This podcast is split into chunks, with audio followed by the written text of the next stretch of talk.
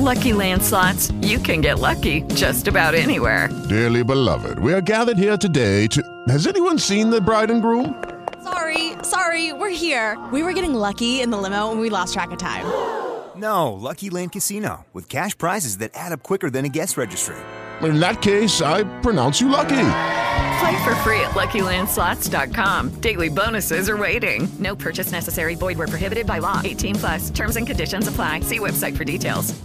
Oggi parliamo di integratori alimentari. Cosa sono, cosa non sono. Cercheremo di capire perché è così difficile confrontare l'efficacia di due integratori, anche molto simili fra loro.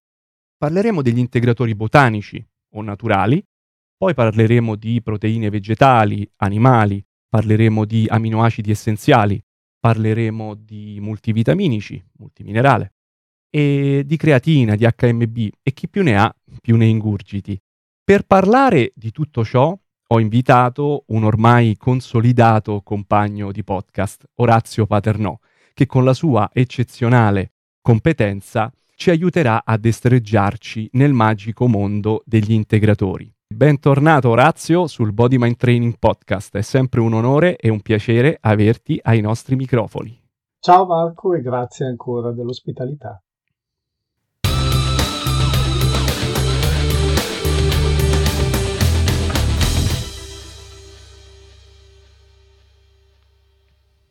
Iniziamo subito. Io sono Marco Caponera, curatore del Body Mind Training Podcast, dove parliamo di fitness, sport, nutrizione, salute e benessere, attraverso il filtro delle più aggiornate evidenze scientifiche e dei migliori esperti di settore. E parlando di integratori alimentari, non potevo non invitare il dottor Orazio Paternò, laureato in scienze motorie, personal trainer e docente nei corsi di formazione sul fitness, la nutrizione e la composizione corporea.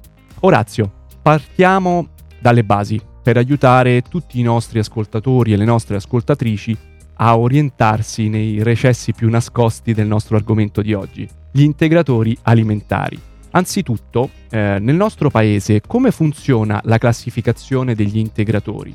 Come li riconosciamo? E poi come li distinguiamo, ad esempio, dai farmaci? Sì, allora, intanto diciamo che Federsalus ha stimato un mercato di integratori in circa 3,3 miliardi di euro in un anno in Italia solo nel 2018 per una platea di 32 milioni di consumatori, quindi l'affare è grande e goloso. Eh, com'è che distinguiamo un integratore da un uh, farmaco? Cos'è che ci permette di marcare le distanze da un farmaco? Beh, innanzitutto è nella definizione stessa degli integratori che si definiscono i perimetri di azione del prodotto, cioè si parla di sostanze che sono in grado di contribuire in termini nutritivi e fisiologici, cioè che contribuiscono al mantenimento dello stato nutritivo e fisiologico dell'organismo. E questo è molto importante perché definisce già il perimetro di quello che possono e non possono fare gli integratori. E cosa non possono fare sicuramente? Non possono trattare malattie, non possono dichiarare gli integratori di prevenire o curare delle malattie. Quello è il compito di un farmaco, anche perché gli integratori hanno una serie di validazioni, una normativa molto più lasca rispetto ad un, ad un farmaco. Gli integratori, inoltre, non potendo dichiarare che possono trattare o prevenire malattie, allora giocano su altri termini un po' più generici. Loro scrivono contribuiscono a, contribuisce al mantenimento della normale salute delle vie urinarie, per esempio, o contribuisce al mantenimento, alla, al mantenimento dei normali livelli di colesterolo. Il questo contribuisce, eh, però ci fa capire che eh, dietro l'integratore c'è un gioco di squadra. Cioè, quando io dico contribuisce a, vuol dire che per raggiungere quell'obiettivo che è la salute, c'è il contributo di tanti altri elementi di cui non conosco la quantità del proprio contributo e neanche dell'integratore. Cioè io non so se l'integratore partecipa con un centesimo, 100 euro, 1000 euro alla salute. E in questo gioco di squadra chi c'è? C'è magari l'integratore, potrebbe esserci l'integratore, c'è l'alimentazione, c'è lo stile di vita in generale, c'è l'attività fisica. Quindi l'affresco è molto più ampio e non sappiamo con quel contribuisce a se eh, il, l'apporto, il contributo diciamo, dell'integratore è di un grammo, di un chilo, di 100 kg, di una tonnellata. Ecco perché quel contribuisce è un termine molto molto molto vago. Per l'integratore dice di tutto di più. Anzi, eh, è vero che l'integratore in genere non può dire di prevenire o trattare una malattia, però ci sono anche delle felici o di infelici eccezioni, come per esempio non so, gli integratori di riso rosso fermentato a base di monacolina K e la monacolina K è una molecola che ha la stessa struttura delle statine, cioè il farmaco per trattare il colesterolo, e lo abbatte anche di una misura molto significativa, anche del 25%, eppure la monacolina K è considerato un integratore ed è normato come un integratore. Questa per esempio è un'eccezione e rende anche l'idea di come la normativa sugli integratori sia abbastanza lasca. Da una parte ti dicono sì, non può trattare e curare malattie, non lo puoi dichiarare, però poi in effetti qualcuno lo potrebbe fare. Un'altra differenza che marca la distanza dell'integratore al farmaco è che l'integratore non è tenuto a dichiarare la propria efficacia deve solo, non deve contenere dei contaminanti nocivi per la salute. Tutto qua. Un'altra differenza che marca le distanze tra i due, tra integratori e farmaci, per esempio, è la forbice percentuale del principio attivo. Il farmaco ha una forbice molto molto ristretta, cioè il dosaggio del farmaco non deve essere più o meno 5%. Nell'integratore, per esempio l'integratore di vitamine, troviamo anche un meno 20% fino a più 50%, cioè come se tu comprassi un litro d'acqua e te ne trovassi dentro 800 ml oppure un litro e mezzo. 800 ml non va bene perché ho pagato per un litro, un litro e mezzo non va altrettanto bene perché ci potrebbero essere degli effetti collaterali da sovradosaggio. In genere questi sovradosaggi sono giustificati dal fatto che eh, la ditta eh, deve prevedere che c'è una degradazione del prodotto eh, nella sua vita da scaffale, quindi bisogna prevedere che quando arriva nelle mani del consumatore i livelli di integratore, il principio attivo sia eh, quello efficace, ammesso non concesso che ci siano dei dosaggi e dei principi efficaci tra gli integratori. Per alcuni ce ne sono, per altri no, però anche qua, anche quando è dimostrata l'efficacia dell'integratore, le cose sono un pochino più complesse. Un'altra differenza che eh, marca la distanza tra integratore e farmaco, per esempio, è che il farmaco gioca solo su un principio attivo, soprattutto su quello è stato studiato bene con degli studi di altissima qualità, studi eh, randomizzati con gruppo controllo, trial clinici, mentre l'integratore eh, può essere inserito anche in una formula policomponente, cioè può essere messo insieme a tanti altri principi con tante formule a seconda della ditta e ci vorrebbe uno studio per ciascuna formulazione, cosa che poi non si fa e quindi non si può capire qual è il contributo del principio attivo eh, pubblicizzato rispetto alla sinergia degli altri componenti, ammesso non concesso che ci sia questo, questo contributo e in un'altra formula in cui cambiano gli altri policomponenti ci vorrebbe un altro studio perché cambia completamente il contesto in cui è inserito il principio attivo. C'è anche da dire che i, gli integratori, gli studi che portano avanti gli integratori non sono piegati a nessuno standard qualitativo, per cui l'integratore, la ditta può dire che funziona sulla base di uno studio in vitro o sulla base di uno studio su animali o uno studio di intervento sugli uomini o studi più complessi o grazie anche a revisioni sistematiche o meta-analisi che sono studi di più alta qualità. Però tra gli integratori regna sempre questo far west, ciascuno può fare riferimento allo studio che vuole, a seconda della convenienza. Se lo studio in vitro ha dato ottimi risultati, ma lo studio in vitro è solo il primo passo verso uh, una conferma che viene dopo gli studi di intervento sull'uomo o dei forti studi epidemiologici, se fa comodo, se ha dato dei buoni risultati lo studio in vitro, anche se di bassa qualità e non ci può dire niente ancora sul suo effetto sull'organismo complesso, si può utilizzare quello studio per portare acqua al mulino dell'efficacia di quel prodotto. E quindi ecco, sostanzialmente i motivi sono questi che fanno la differenza tra farmaco e integratore. Quindi non devono dichiarare la loro efficacia, non, gli integratori non possono dire di prevenire o curare delle malattie, hanno una forbice di principio attivo molto molto ampia, da meno 20 al 50%, addirittura per alcune sostanze di cui non si conosce il fabbisogno giornaliero. Per vitamine e minerali, per esempio, si conosce il fabbisogno giornaliero e ci sono dei punti di riferimento anche per gli integratori che non devono superare alcune soglie, se no si rischia un danno da ipervitaminosi.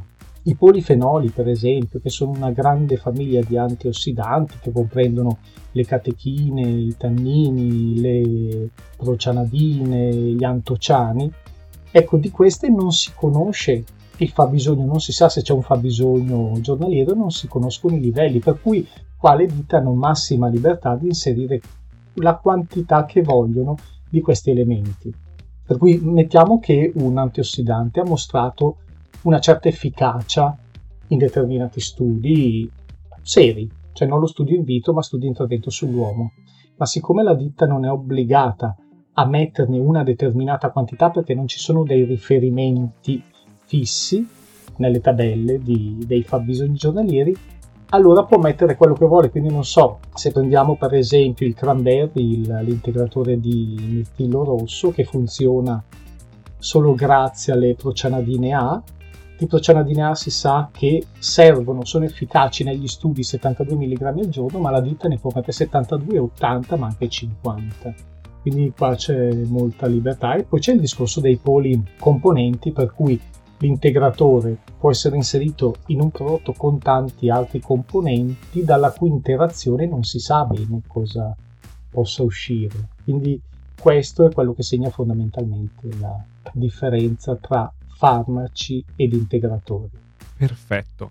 Allora, sugli antiossidanti ti avrei fatto la domanda, ma hai già risposto, quindi passo. No, se vuoi approfondirlo quel tema, perché in effetti sì. potrebbe essere interessante perché eh, vanno tra virgolette molto di moda in questo periodo gli antiossidanti, se ne sente molto parlare, sì. sembra che siano eh, la panacea di tanti mali, mm. però c'è anche una difficoltà eh, nel confrontarli fra loro. Sì. Tu come Ma ci puoi aiutare a comprendere meglio questa La prendo un attimino questione? da lontano perché per capire gli antiossidanti bisogna capire un attimino che cos'è un ossidante e cos'è un antiossidante, cioè cos'è un radicale libero e cos'è certo. un antiossidante. I radicali liberi sono praticamente degli atomi considerateli come delle palline con delle piccole braccine ai lati, grazie a queste piccole manine, braccine si uniscono agli altri atomi per formare delle molecole più complesse, però eh, noi viviamo a base di ossigeno, è indispensabile, l'ossigeno, senza ossigeno non, eh, non possiamo vivere, l'ossigeno però il consumo di ossigeno che ci permette di respirare, contrarre i muscoli, fare tutto ciò che ci permette di vivere, il consumo di ossigeno porta dei piccoli scarti che si chiamano radicali liberi. Cosa sono praticamente questi atomi che perdono una manina, si staccano da un altro atomo e questo li mette in una notevole difficoltà, li trasforma in sostanze molto reattive che cercano di recuperare a tutti i costi questa manina e la rubano un altro atomo. Quest'altro atomo si trasforma quindi a sua volta in un radicale libero e così via in una serie di reazioni a catena che danneggiano le cellule da una parte e dall'altra non tutti, eh, però ci sono alcuni radicali che non sono così cattivi, però in generale i radicali liberi tendono ad attaccare l'integrità della cellula e questa reazione a domino continua fin quando non gli viene dato uno stop da una sostanza, una molecola che si chiama antiossidante le abbiamo dentro di noi, si chiamano superossido dismutasi, glutatione, catalasi.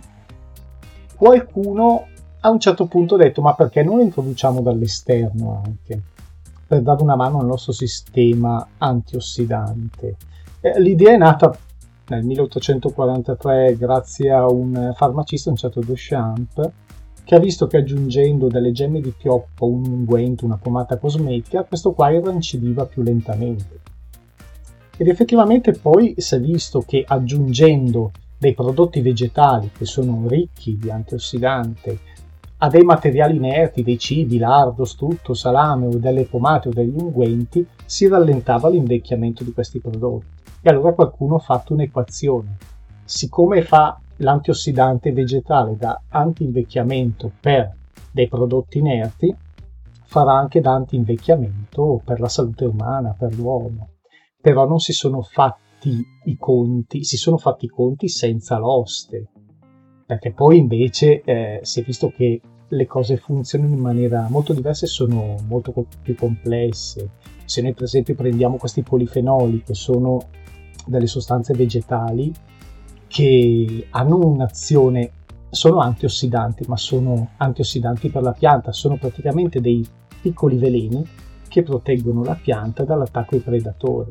E noi siamo tra i predatori, cioè i polifenoli non sono sostanze prodotte dalla pianta per far bene a noi, sono sostanze prodotte dalla pianta per far bene alla pianta e difenderla dagli, dagli aggressori e predatori. Tant'è vero che quando noi ingeriamo i polifenoli, il loro livello nel sangue si alza abbastanza rapidamente per poche ore, ma il corpo, leggendolo come un veleno quale è, fa di tutto per accomodarli alla porta, attraverso il fegato, i reni e la bile. Quello che invece serve di questi antiossidanti è quello che avviene nel frattempo. Cioè gli antiossidanti allora si alzano velocemente nel sangue, ma altrettanto velocemente diventano, si perdono. Intanto non c'è stato nessuno studio che è riuscito a dimostrare che elevare la quantità di polifenoli o antiossidanti nel sangue corrisponde a un beneficio per la salute. Ma vediamo anche perché. Perché eh, questi polifenoli cosa fanno? Passano indenni il tratto digestivo, cioè passano indenni dalla barriera acida dello stomaco, passano nell'intestino tenue perché sono delle molecole piuttosto grosse ed ingombranti. Però poi una volta arrivati all'intestino grasso ci sono le truppe gnomiche, questi piccoli gnomettini che sono la flora batterica intestinale e se ne nutrono. Non sono dei batteri a caso, sono la parte buona della flora batterica che si nutrono di questi polifenoli e li trasformano in qualcos'altro e la loro attività, quella si resta per diverse ore nel sangue, così come restano diverse ore nel sangue anche i metaboliti, si dice, cioè ciò che resta dell'attacco, della, della lavorazione che il fegato fa di questi metaboliti che sono polifenoli trasformati dalla flora batterica, cioè la prima tappa è la flora batterica che li divora, li smonta come un mobile dell'IKEA e li riduce a qualcos'altro che non sono più il mobile iniziale, è un'altra cosa. Poi interviene anche il fegato che li rismonta e li trasforma in qualcos'altro e poi vengono tutti accomodati alla porta della toilette. Però in questo, in questo tempo in cui sono trasformati in qualcos'altro è lì che veramente servono, fanno del bene alla nostra salute. Però anche lì non è finita lì perché non è necessario assumere polifenoli, non, non, basta assumere polifenoli perché questi facciano bene, devo avere anche una flora microbica intestinale collaborativa, cioè avere dei batteri buoni che si nutrano di queste sostanze e vincono la competizione con i batteri cattivi. Quindi capisci che la situazione dei polifenoli antiossidanti è abbastanza complessa e man mano che gli studi nel corso del tempo, perché allora, eh, dal 1843, dalle letture di Duchamp, è stato un crescendo del mito degli antiossidanti. Gli antiossidanti erano diventati, eh, soprattutto gli, negli anni 90, una leggenda. Poi piano piano eh, gli studi hanno cominciato a ridimensionare la loro effettiva attività per la nostra salute e hanno cominciato a minare le basi dello storytelling, della narrazione legata agli antiossidanti, ma ormai la leggenda era partita. E gli antiossidanti ormai avevano avuto il lascia passare per entrare in pompa magna nel salotto buono del salutismo militante. Cioè ormai la leggenda era partita, era difficile eh, dissociare la parola antiossidante da un beneficio straordinario sulla. Soprattutto era difficile dissociarlo in prodotti che tentavano di distillare le proprietà della frutta o della verdura in una singola pillola.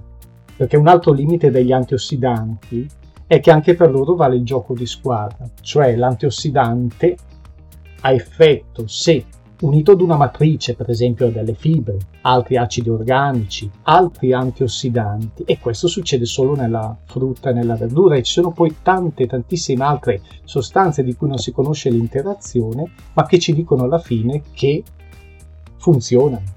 Però funzionano sempre a patto che ci sia anche alla fine uno stile di vita corretto, quindi un'alimentazione corretta, ci sia l'attività fisica, il contributo, la collaborazione di una flora microbica intestinale adatta a trasformare i polifenoli in sostanze benefiche per la nostra salute, perché se non c'è questa flora microbica adatta, collaborativa, o li trasformano in qualcos'altro che non ci servono, o li trasformano in qualcosa che magari ci fa più male che bene, ma in genere li trasformano in qualcosa di inattivo.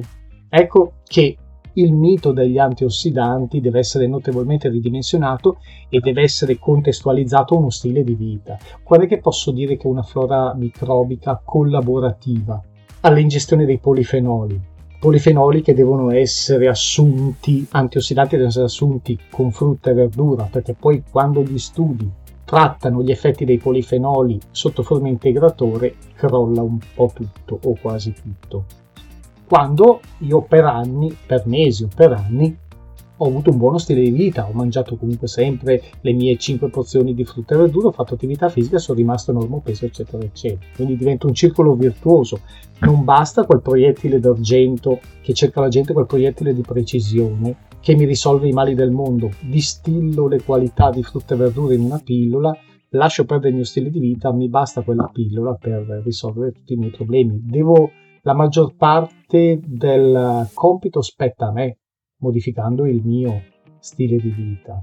Quindi ti stavo dicendo la, la leggenda è ormai partita, quella degli antiossidanti, nonostante gli studi col tempo cominciassero a minare le basi di questo storytelling legato ad essi.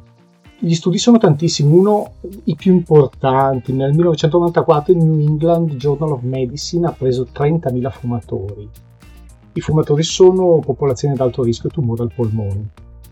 Quindi, siccome la, per esempio la vitamina E era indicata come antiossidante per prevenire il tumore al polmone, allora sono stati divisi in uh, quattro gruppi, chi integrava con uh, vitamina E, chi integrava con beta carotene, chi integrava con tutte e due e poi c'erano tutti i gruppi di controllo, cioè quelli che non integravano. Ah, quelli che integravano con beta carotene hanno avuto un aumento di infarti e tumori al polmone. Quelli che integravano con vitamina E hanno avuto un leggero aumento di ictus e non hanno avuto aumenti di tumore al polmone. Quelli che integravano con tutte e due non eh, mostravano differenze nell'incidenza di tumori al polmone con chi non integrava, quindi o erano inutili o addirittura peggioravano la situazione. sul peggioramento nel 1996 il uh, Journal of uh, National Cancer Institute ha preso 18.134 persone con i gruppi di controllo, venivano integrati, alcuni venivano integrati, altri non venivano integrati con vitamina A e beta carotene e visto in quello studio hanno, l'hanno dovuto interrompere precocemente perché c'era un aumento di mortalità del, per tumore al polmone del 46% nelle persone che integravano con vitamina A e beta carotene. Poi ci sono stati tutta una serie di studi che hanno ridimensionato sconfessato l'utilità dei multivitaminici fino ad arrivare al 2006.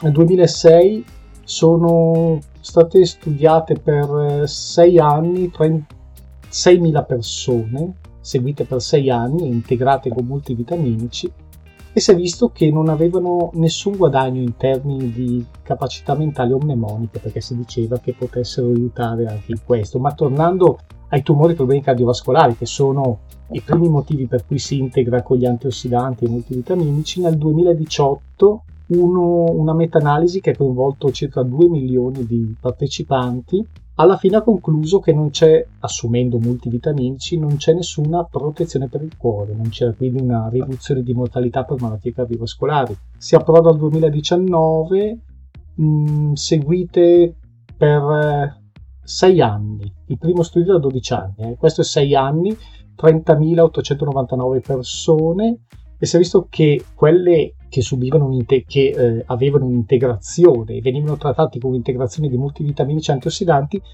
non avevano una riduzione in mortalità. Questi studi, che sono i più importanti insieme a tanti altri, ci dicono che i multivitaminici, salvo caso di acclarate e accertate carenze, non servono. Già nel 2003 l'American Heart Association aveva messo in guardia dagli integratori di vitamina C, non prendevi gli integratori di vitamina C per proteggere la salute del cuore, già nel 2003. Quindi ecco, sostanzialmente il discorso degli antiossidanti è questo. Poi magari c'è anche, c'è anche un problema eh, di sistemi di misura. C'è un problema di sistemi di misura perché abbiamo detto che gli antiossidanti sono nati come conservanti, come conservanti di prodotti inerti, cibi, unguenti o pomate. E tutti i metodi nati successivamente per misurare il potere antiossidante sono nati per misurare il potere antiossidante in quei, in quei contesti cioè come eh, conservanti di prodotti inerti, ma non per la salute dell'uomo. Quindi questo è uno dei motivi per cui noi abbiamo tutta una serie di sistemi, tra l'altro non validati, che però attribuiscono a questo o quel frutto, questo o quell'integratore un grande o un basso potere antiossidante. I nomi sono tanti, i metodi sono tanti, c'è l'ORAC, il DPPH, il TRAP-FRAP, il PCL, sono eh, tanti sistemi che non sono convertibili l'uno con l'altro. Per esempio, se noi possiamo convertire i chili e libbre li possiamo convertire tranquillamente. In questi casi invece convertire l'uno con l'altro è come prendere un sistema di misura del peso, un sistema di misura della superficie e metterli a confronto, cioè come dire 5 metri quadri uguale a 18 kg, non c'entra niente l'uno con l'altro, perché è impossibile convertirli. E questi sistemi per esempio non eh, sono attendibili perché danno un risultato diverso a seconda del laboratorio in cui vengono condotti gli esperimenti, delle condizioni sperimentali, del tipo, non so, di estratto vegetale che viene utilizzato, della forma in cui viene utilizzato. Eh, non so se viene utilizzato come frutto fresco, se utilizzo liofilizzato, se utilizzo un prodotto concentrato, un succo concentrato, a seconda anche del tipo di eh, sostanza fluorescente. La sostanza fluorescente viene usata in laboratorio per verificare eh, l'attività di un antiossidante per vedere se è efficace. Se uso per esempio sulla stessa sostanza la fluoresceina rispetto al pirogallolo, due risultati completamente diversi. E poi l'ORAC, che è quello più utilizzato, quello più sbandierato e che dal 2011 in America non viene più usato perché si è riconosciuto che non era inattendibile. L'ORAC è uno di questi metodi che dovrebbe misurare la potenza antiossidante di un alimento, di una molecola o di un integratore. L'ORAC, per esempio, per i mirtilli rossi ti dà uno score perché si misura in punteggio. Ecco, sulla base dell'ORAC ti dà un punteggio che va dal 2004 a 13.457, se non sbaglio 427.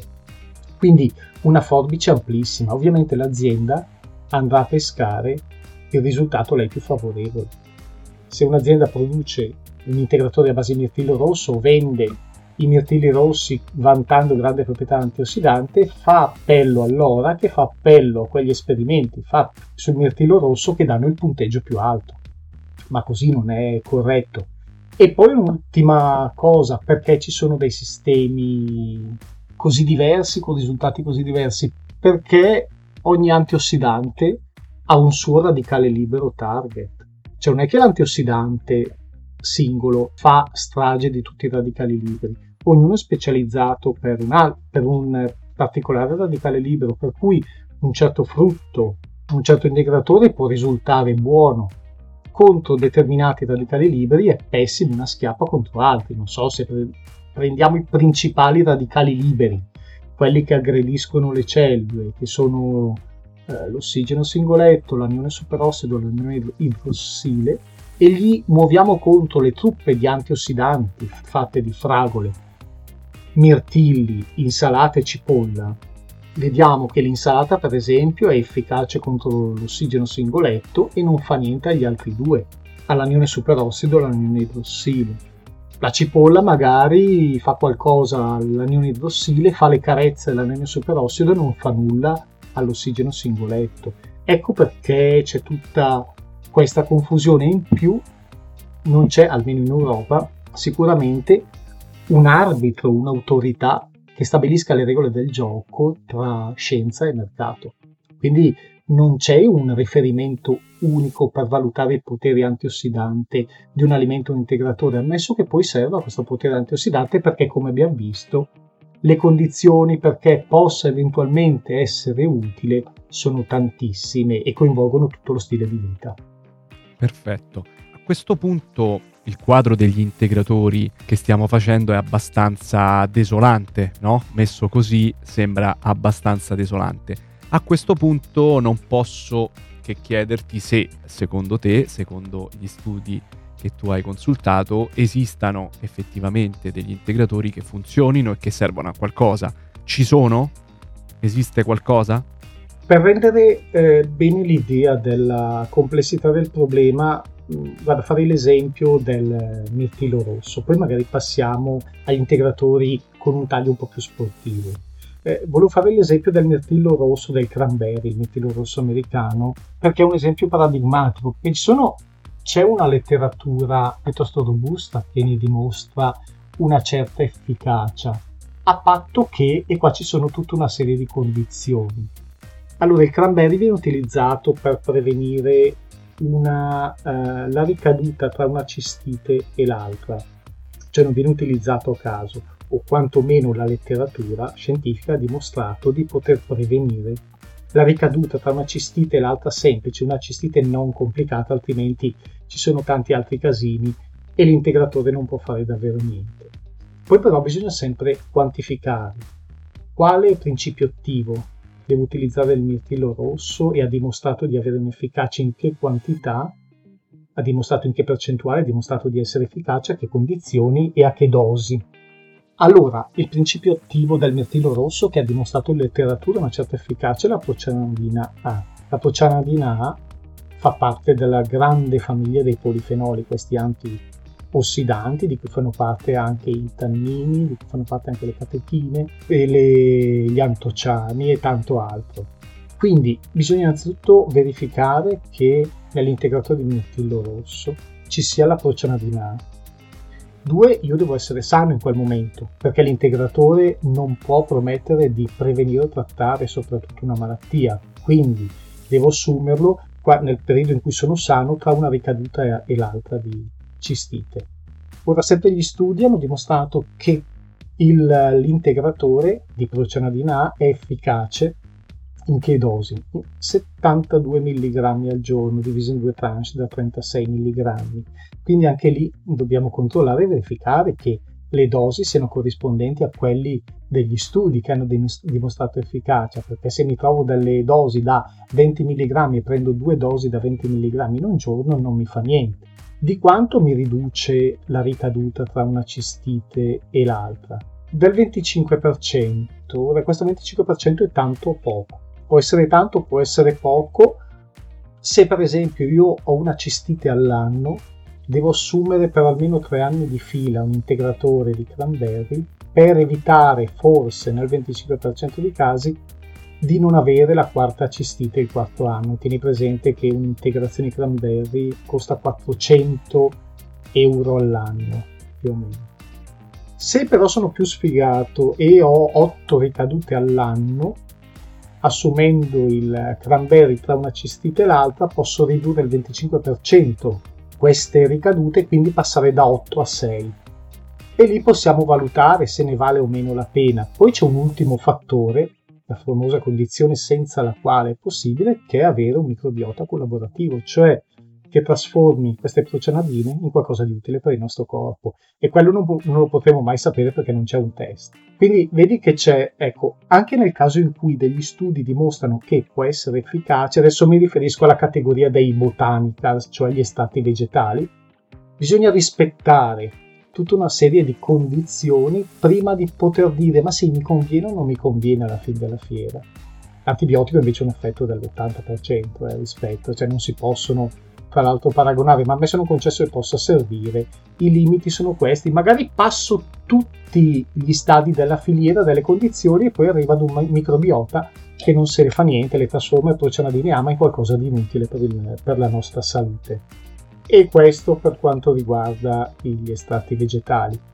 Per quanto riguarda gli integratori con un taglio un po' più sportivo, anche qua c'è una letteratura alla luce della letteratura fornita dal, dall'Institute uh, ISSN praticamente che è l'Institute uh, Society of Sport Nutrition adesso vado un pochino a memoria eh.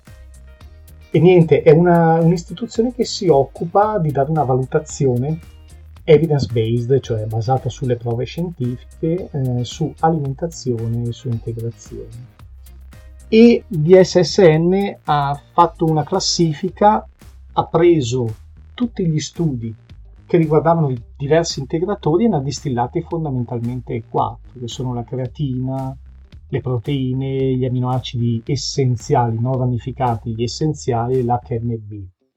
Innanzitutto bisogna dire che bisogna contestualizzare, non è che siccome questi integratori funzionano vanno bene per tutti in ogni occasione. Se mi alleno due volte a settimana a media intensità, ne mangio piuttosto bene, posso tranquillamente farne meno, anzi prima la persona si vede come risponde alla normale alimentazione e si parla anche con la persona per vedere se non ha carenze. Se non ha carenze e mangia bene, in genere non è necessario e magari si allena poco. Se allena tanto e ha certe necessità, magari in una fase di dieta ipocalorica, quindi non può tirare dentro troppe calorie, ha bisogno di una certa quantità di proteine, mantenere quel livello di proteine, non so, 1,8 grammi per chilo di peso corporeo, ma le calorie devono essere basse, quindi io non devo portarmi assieme alle, alle proteine tante altre calorie di nutrienti che in quel momento non mi interessano. Insomma, facendole in breve, le proteine per esempio. Le proteine ce ne sono un po' di tutti e per tutti i gusti. Ci sono le proteine concentrate, isolate, quelle, queste sono quelle più gettonate. Le concentrate sono quelle che costano un po' meno perché hanno un po' più di grassi, un po' più di lattosio e quindi hanno un po' meno principio attivo, diciamo, cioè la proteina stessa.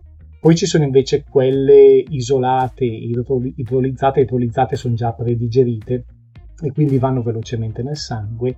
Costano un pochino di più, ma hanno un più alto valore biologico, cioè hanno un po' più eh, aminoacidi essenziali, hanno un po' più di tutto, un po' più di proteine, quello che ci interessa, hanno un po' meno di quello che non ci interessa, di grassi, di carboidrati e di lattosio. Hanno dimostrato di funzionare in che dosaggi? in dosaggi che non devono essere eterogenei nel corso della giornata. Cioè non è che devo fare un pasto con 50 grammi di proteine, uno, uno con 10, uno con 15, uno con 7. I dosaggi che hanno mostrato essere efficace, eh, efficaci sono circa 20-30 grammi di proteine, massimo 40. Bjurk, che è uno che un fisiologo che si occupa di studiare questi dosaggi, ha proposto 20 grammi suddivisi in quattro pasti. Schoenfeld anche lui si occupa di studiare, è un punto di riferimento nel campo del fitness bodybuilding, proposto tre, almeno tre pasti da 30 grammi di proteine per volta. Poi, per quanto riguarda la scelta delle proteine, sarebbe meglio orientarsi verso le proteine del siero del latte che alzano più velocemente l'aminocidemia, si dice, cioè la quantità di aminoacidi che circolano nel sangue e più ne ho in quel momento, magari in un momento in cui mi servono, più entrano facilmente nelle cellule. E a differenza di certe proteine vegetali, come può essere per esempio la proteina della soia per i vegani, che ha un profilo di qualità valutato al PDC-AS, che è, met- è il metodo più moderno per valutare la qualità di una proteina, tecnicamente si tratterebbe del coefficiente di digeribilità delle proteine corrette all'aminoacido limitante, cioè ti dice quanto sono digeribili quelle proteine e qual è il rapporto tra gli aminoacidi essenziali, se sono tutti distribuiti bene o ce n'è uno più presente rispetto a un altro e la cosa crea dei problemi perché quando gli aminoacidi essenziali sono distribuiti male in quantità, il primo che finisce blocca tutti gli altri per avere sintesi proteica, cioè sintesi di muscolo. Le proteine del siero del latte sono quelle che combinano meglio queste cose, alzano bene gli aminoacidi nel sangue, sono di ottima qualità, danno una buona risposta in termini di testosterone, attivano bene le molecole deputate alla sintesi proteica, cioè mettono bene il piede sull'acceleratore della sintesi di muscolo, della creazione di muscolo, mentre le proteine della soia invece hanno un effetto un po' più attenuato in questi termini. Alzano un po' meno velocemente e anche come quantità l'aminoacidemia nel sangue, danno un po' di meno di leucina, che è uno degli elementi, uno dei protagonisti che mettono il piede sull'acceleratore della sintesi proteica e hanno un po' meno effetto sul testosterone. Quindi questo rispetto al fatto che alla luce del PDCAS, che è il metodo più moderno per valutare la qualità delle proteine, la soia sia pareggi i conti con le proteine serie del latte. Però a conti fatti, alla verifica pratica, le proteine serie del latte rendono un pochino di più. Mentre come valore biologico, un altro sistema per valutare la qualità delle proteine, quelle della soia invece li risultano effettivamente un gradino sotto le proteine latte. Le proteine latte hanno 95 circa di valore su 100 e loro hanno 80-85. E questo per quanto riguarda le proteine. Poi, integrare o no, bisogna sempre vedere chi hai davanti, se in quel momento di integrare, se salta dei pasti, se ha bisogno effettivamente di più proteine oppure queste potrebbero compromettergli una situazione dove troppe proteine potrebbero danneggiarla e lì bisogna sempre avere una fotografia della persona, una fotografia fisiologica, sapere quanto è in ritenzione, quanto è infiammata, quanta massa magra ha, quanta massa grassa ha. Però eh, in linea teorica le proteine funzionano e funzionano in dosaggi omogenei di almeno 20 grammi per volta 20-30 grammi per pasto in 3-4 pasti quotidiani. Poi ci sono gli aminoacidi. Per tanti anni sono andati gli aminoacidi ramificati, è un guarnigione di 3-4 aminoacidi che eh, sono effettivamente quelli, sono tre aminoacidi che sono più utilizzati durante l'attività fisica. Il ragionamento è stato, siccome le riserve di questi aminoacidi ramificati sono quelle più attaccate durante l'attività fisica, integriamo quelli. Il problema è che dopo per fare sintesi proteica, cioè per costruire il muscolo dopo che è stato danneggiato con l'attività fisica, non ho bisogno solo di loro tre, ho bisogno di tutti gli otto essenziali. Quindi la scelta si è dirottata verso gli aminoacidi essenziali che negli studi hanno dimostrato di essere più efficaci. La dose è circa un grammo ogni 10 kg di peso corporeo, in genere 5, 6, 7 grammi, magari nel post allenamento, nel pre-allenamento vanno, possono andare bene hanno il vantaggio anche che eh, gli aminoacidi essenziali mi danno gli aminoacidi di cui ha bisogno il mio corpo e non ne fornisce altri come quelli non essenziali che potrebbero essere ridondanti. Ridondanti, cioè vuol dire non mi servono tanto i non essenziali, il corpo li prende anche da altro se li sintetizza lui. Infatti sono detti non essenziali. Però come tutti gli aminoacidi hanno poi delle scorie azotate che alzano il livello di acidificazione, insomma se non li ho, se sono effettivamente ridondanti, i non essenziali se ne può fare tranquillamente a meno, ma gli essenziali è meglio averli. Quindi io posso scegliere se integrare con delle proteine o degli aminoacidi essenziali a livello di integrazione eh, proteica o aminoacidica, oppure anche tutte e due. Poi tra quelli che hanno, hanno dimostrato delle solide basi scientifiche sono la creatina, la creatina è un grosso trasportatore di energia negli sport però ad alta intensità eh, e ripetuti, cioè per esempio pesi dove, fa, dove lavoro per serie per ripetute, quindi creo un uh, cumulo di fatica su un determinato distretto muscolare, possono essere gli sprint nella, nell'atletica, gli sprint in bicicletta, gli sprint nel nuoto, non serve molto negli sport di lunga durata praticamente si forniscono un po' più di taxi per trasportare l'energia e quindi ridare fiato all'ATP, che è la nostra principale molecola che fornisce energia per tutto, soprattutto per le contrazioni muscolari, aumenta il numero di taxi, quindi aumentano i rifornimenti e questo ha dato dei buoni risultati. Ci deve essere una sensibilità alla creatina, anche qua bisogna contestualizzare, non solo sullo sport, cioè deve essere uno spot intenso fatto di tutta una serie di ripetute che vadano a creare un accumulo di fatica con un accumulo di acido lattico. Eh, non tutti sono sensibili, c'è qualcuno per esempio che ha dei depositi di creatina nel muscolo perché è lì che si deposita la creatina, noi abbiamo circa 120 grammi nel corpo con un, 2 grammi di turnover al giorno e alcune persone hanno questi depositi già pieni. I magazzini sono già pieni, quindi se prendo la creatina come integratore la butto fuori e non mi serve niente, quindi è da provare.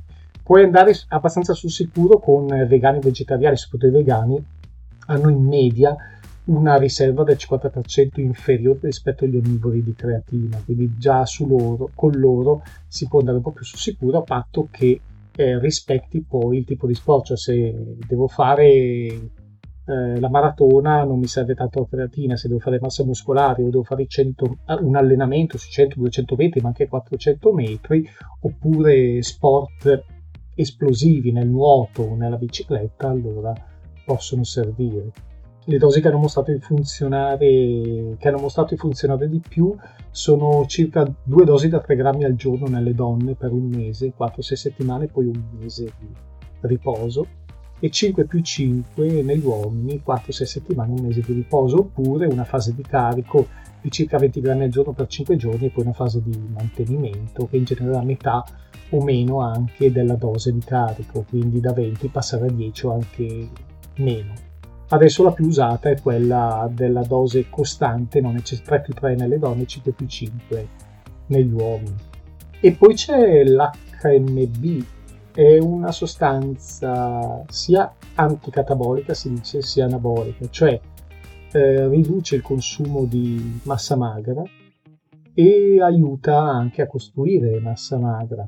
È un integratore che ha dimostrato il suo successo tra i patologici allettati che perdono velocemente, persone per problemi di malattie perdevano velocemente muscoli e massa magra, hanno come integrazione di HMB circa 3 grammi al giorno hanno mostrato di perdere meno velocemente muscoli. Quindi è l'unico integratore forse che potrebbe essere utile anche un sedentario sotto stress che perde tanta massa magra non è che ti blocca eh, la perdita di massa magra, ti mette un cerotto alla perdita di massa magra. L'HMB funziona così, sequestra l'ubiquitina, che è una molecola che a sua volta mette la museruola alla sintesi proteica.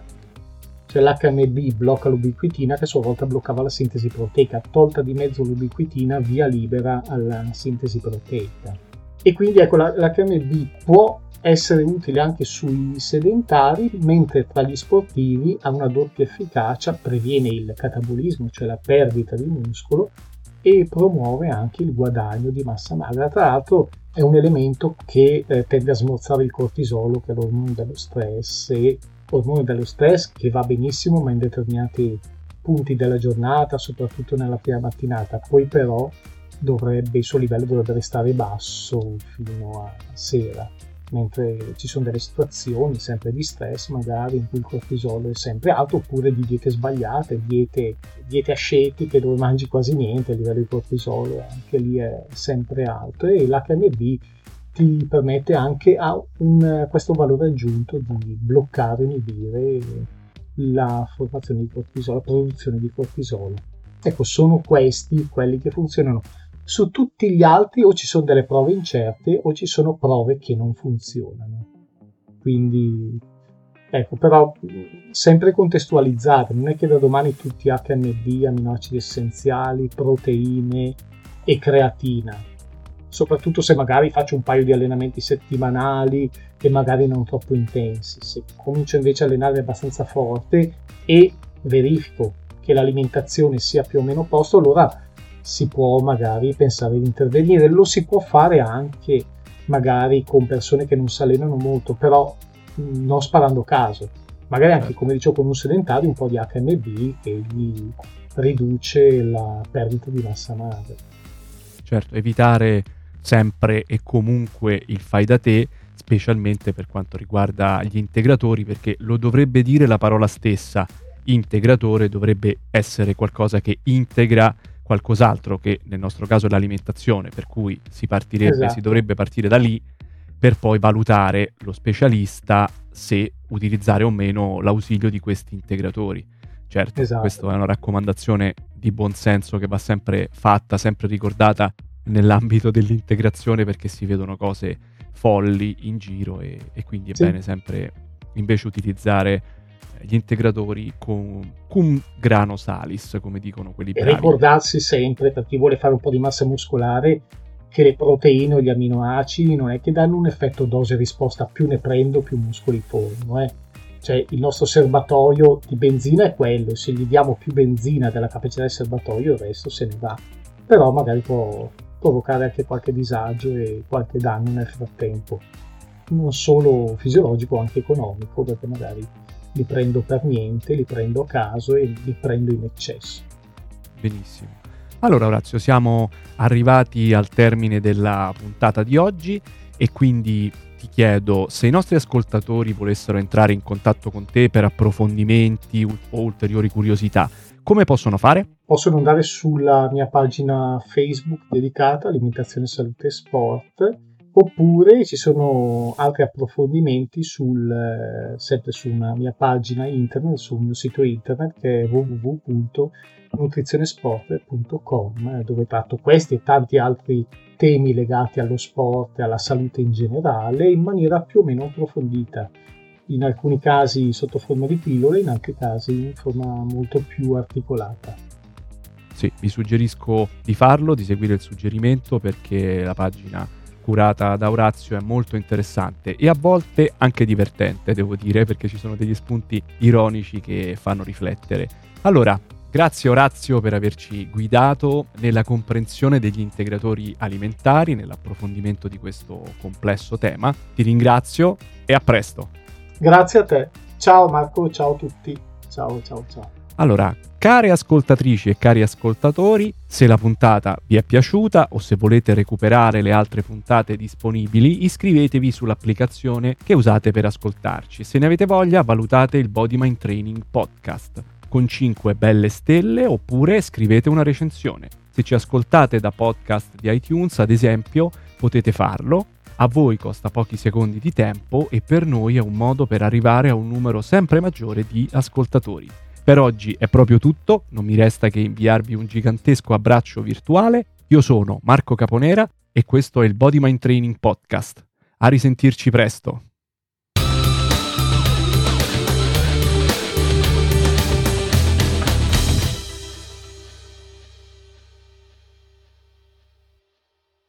Lucky Land Casino asking people what's the weirdest place you've gotten lucky? Lucky? In line at the deli, I guess? Aha, in my dentist's office.